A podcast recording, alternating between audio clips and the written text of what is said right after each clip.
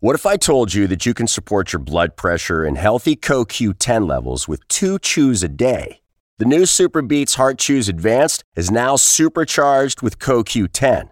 That's like getting CoQ10 for free. Our powerful blend of beetroot, grapeseed extract, and CoQ10 supports your cardiovascular health. Visit radiobeats.com and find out how you can get a free 30 day supply on bundles and save 15% with the promo code DEAL. From the newsroom of The Washington Post. Hi, this is Tracy Jan calling from The Post. Am I catching President Trump, how are you? Hi, it's Robin Givhan at The Washington Post. This is Post Reports. I'm Martine Powers. It's Wednesday, July 14th. Today, Texas Democrats and voting rights, plus what happens to our bodies during a heat wave.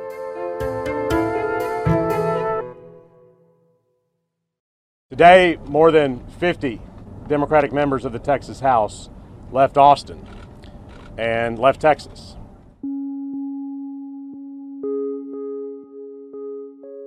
Not because we want to, it breaks our heart that we have to do it. But we do it because we are in a fight to save our democracy. This week, in an extremely unusual move, dozens of Democratic state lawmakers from Texas packed their bags, got on a plane, and left the state with no clear plan of when to return. The idea was to break quorum and basically to prevent the Texas House from having enough members to pass a restrictive voting bill.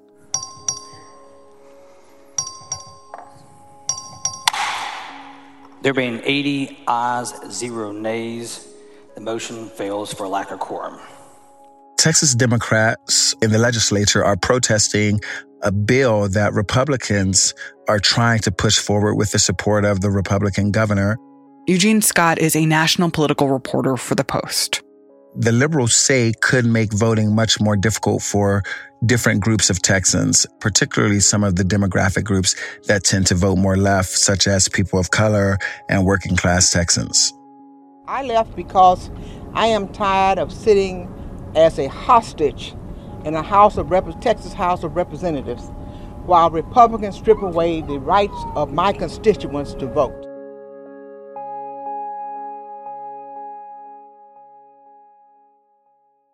And so, what are the Democrats trying to do to prevent that bill from passing?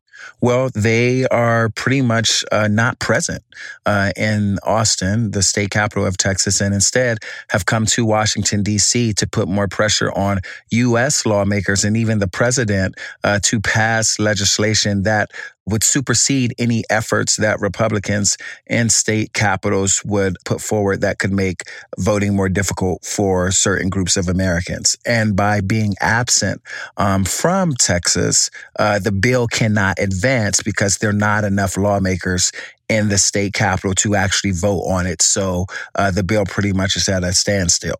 Mr. Metcalf raises a point of order that a quorum is not present based on the tally sheet furnished by the voting clerk. A quorum is apparently not present, and the point of order is well taken and sustained. Hmm. That seems like such an extreme move that basically the Democrats in the legislature are using their physical presence in the state or their physical non presence in the state to prevent something from passing. It certainly seems extreme and, and not something that I was familiar with before now, as in something that could be done to keep legislation from moving forward. But it is an issue that these lawmakers believe to be an extreme one, which uh, is also the argument of so many liberals across the country who believe that voting rights are under a great threat from conservatives. I think another point about how extreme it is, you can't help but to wonder if this could become a new norm moving forward in terms of how a party may respond to legislation that they don't believe is in the best interests of their constituents. So, for this bill in Texas, what would it actually do? How would it change the ways that people are and are not able to vote? Well, there are voting procedures that have been put in place most recently as last year, uh, but others before that could go by the wayside if this bill is to move forward, such as the uh, end of 24 hour uh, voting or drive through voting, all of these types of voting that are disproportionately used by people of color and people you know, with limited resources and people who are much more likely to vote Democrat. Republicans want to eliminate some of these procedures because they believe uh, that they increase the likelihood of voter fraud, despite there not being any significant evidence showing that that is the case. And so Democrats are trying very hard to allow uh, measures to remain in place that make voting as easy as possible. So, how have Republicans responded to the fact that essentially the normal legislative process in Texas has been taken hostage by these Democrats? As you can imagine, they've been deeply disappointed and frustrated. And, you know, the governor has even threatened to have some of these lawmakers arrested.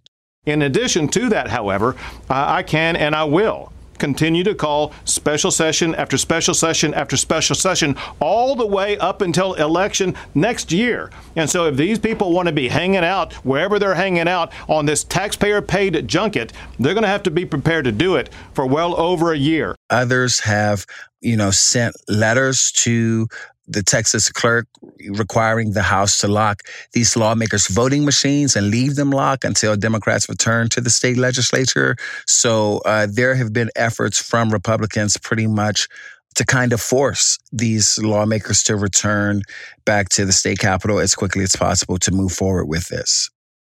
And for the Democrats who have decided to do this, do they have an end game here? Or is there a sense of how long they can stay out of the state? Are they prepared to do that indefinitely? Well, they plan to stay away until August 7th, which is the end of the 30 day special session. We have a, a, a, a short window here, and we can't uh, hold this tide back forever. Uh, we're buying some time. We need Congress and all of our federal leaders to use that time wisely.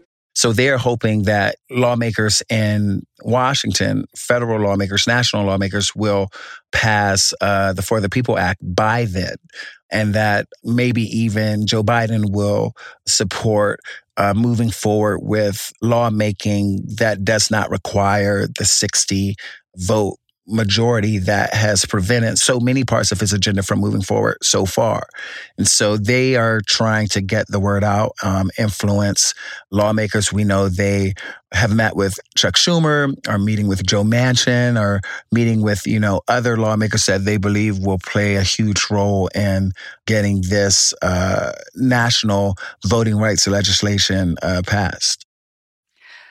I can imagine that the fact that Democrats in Texas are willing to take such extreme measures to, in their mind, protect voting rights puts more pressure on Senate Democrats and on President Biden.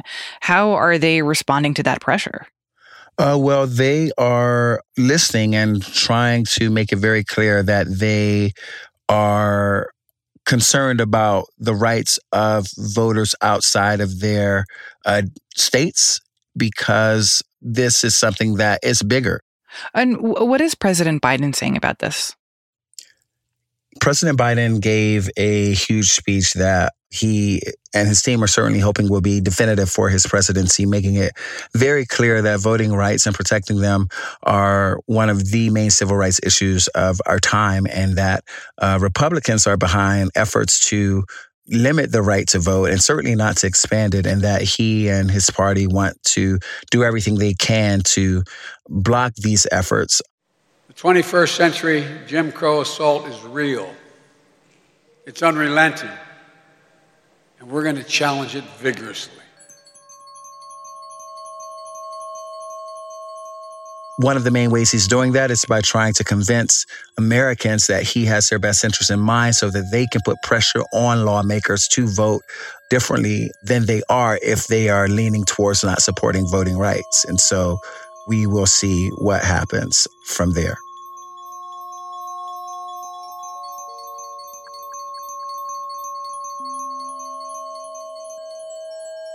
Eugene Scott is a national political reporter for The Post. The story was produced by Alexis Diao.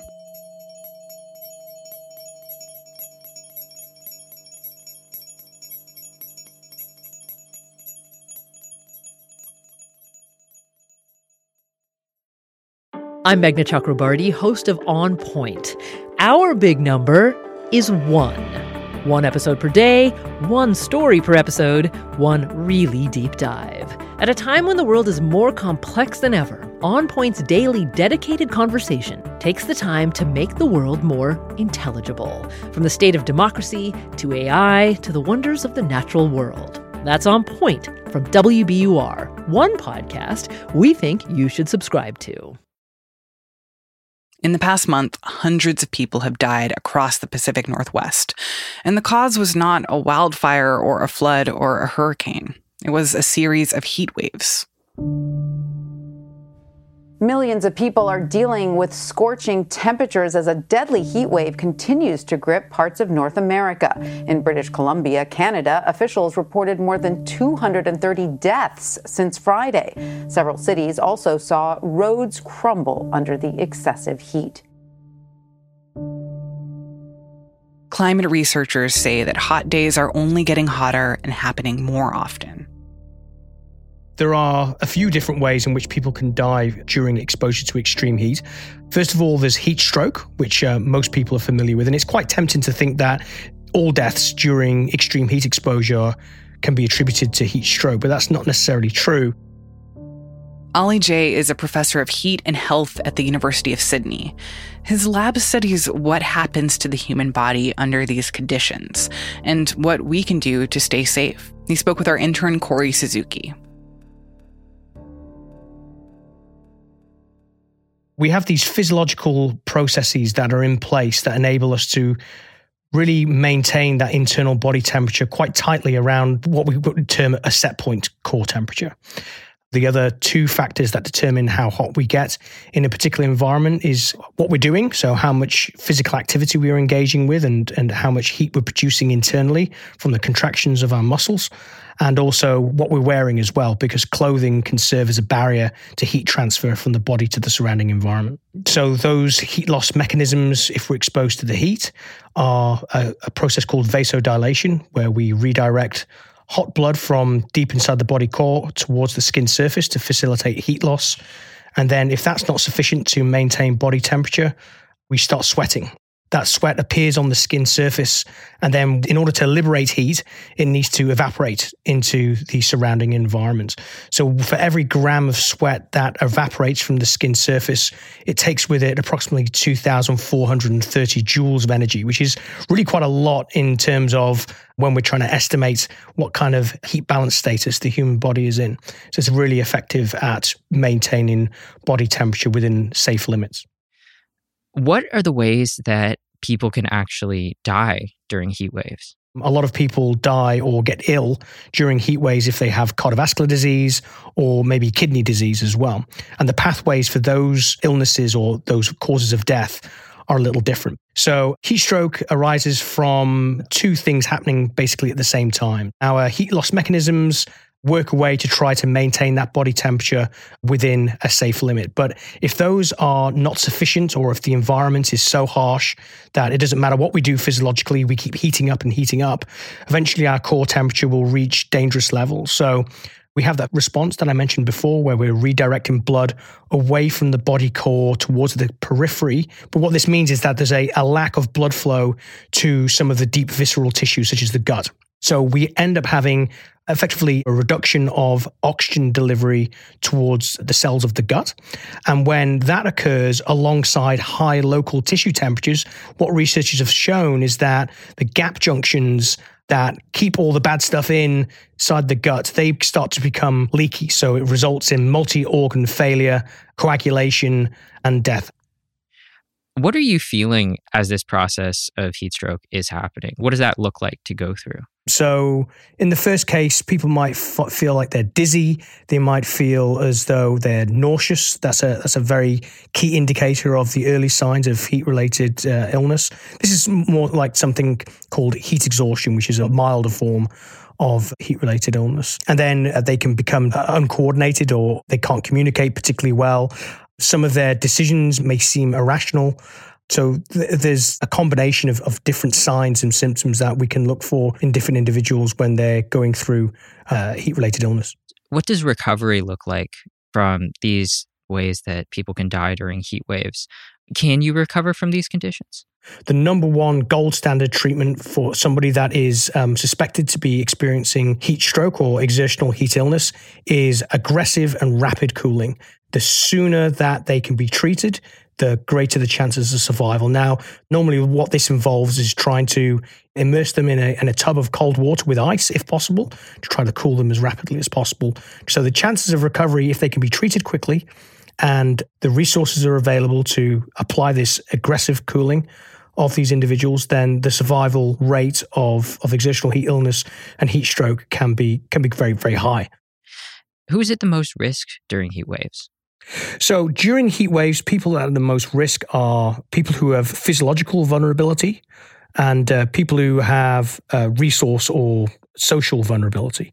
So let's first deal with the, the physiological vulnerability people who have cardiovascular disease, people who have kidney disease, and aging is also a very important factor as well.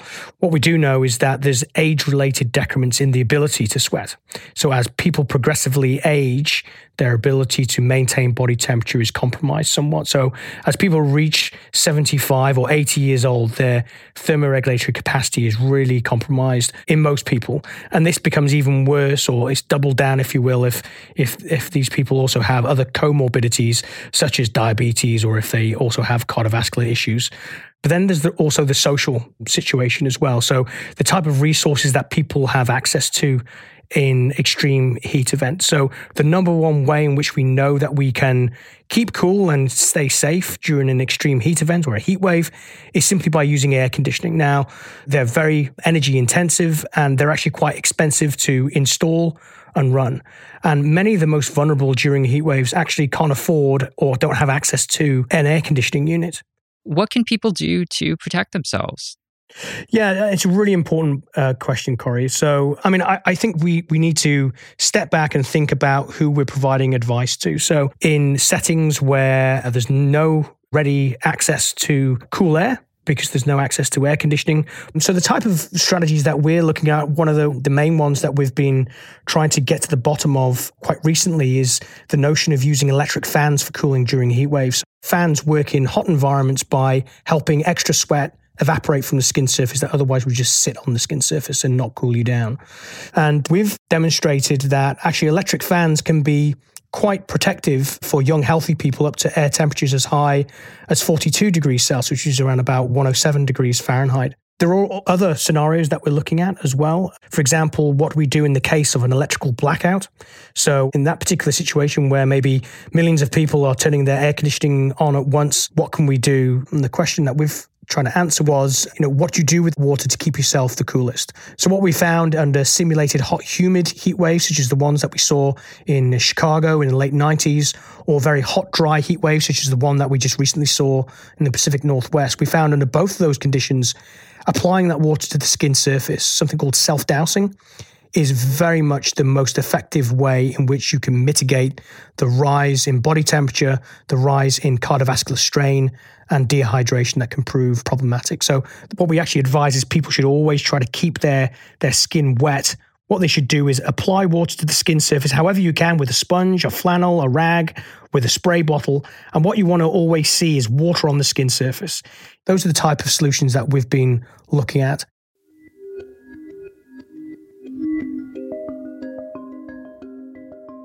There's no doubt we should make no mistake that if people adopt the right personal level cooling strategies in a heat wave, even if they don't have access to air conditioning, it increases their chances of navigating their way safely through that heat wave without becoming either ill, being hospitalized, or even dying.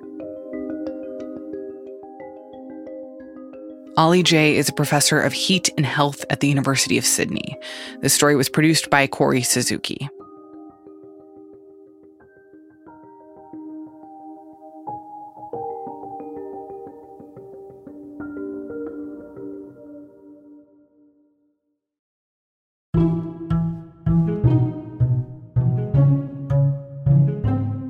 That's it for Post Reports. Thanks for listening. Today's show was mixed by Lena Mohammed. You can learn more about the stories in today's show at postreports.com and join the conversation online using the hashtag postreports. I'm Martine Powers. We'll be back tomorrow with more stories from the Washington Post.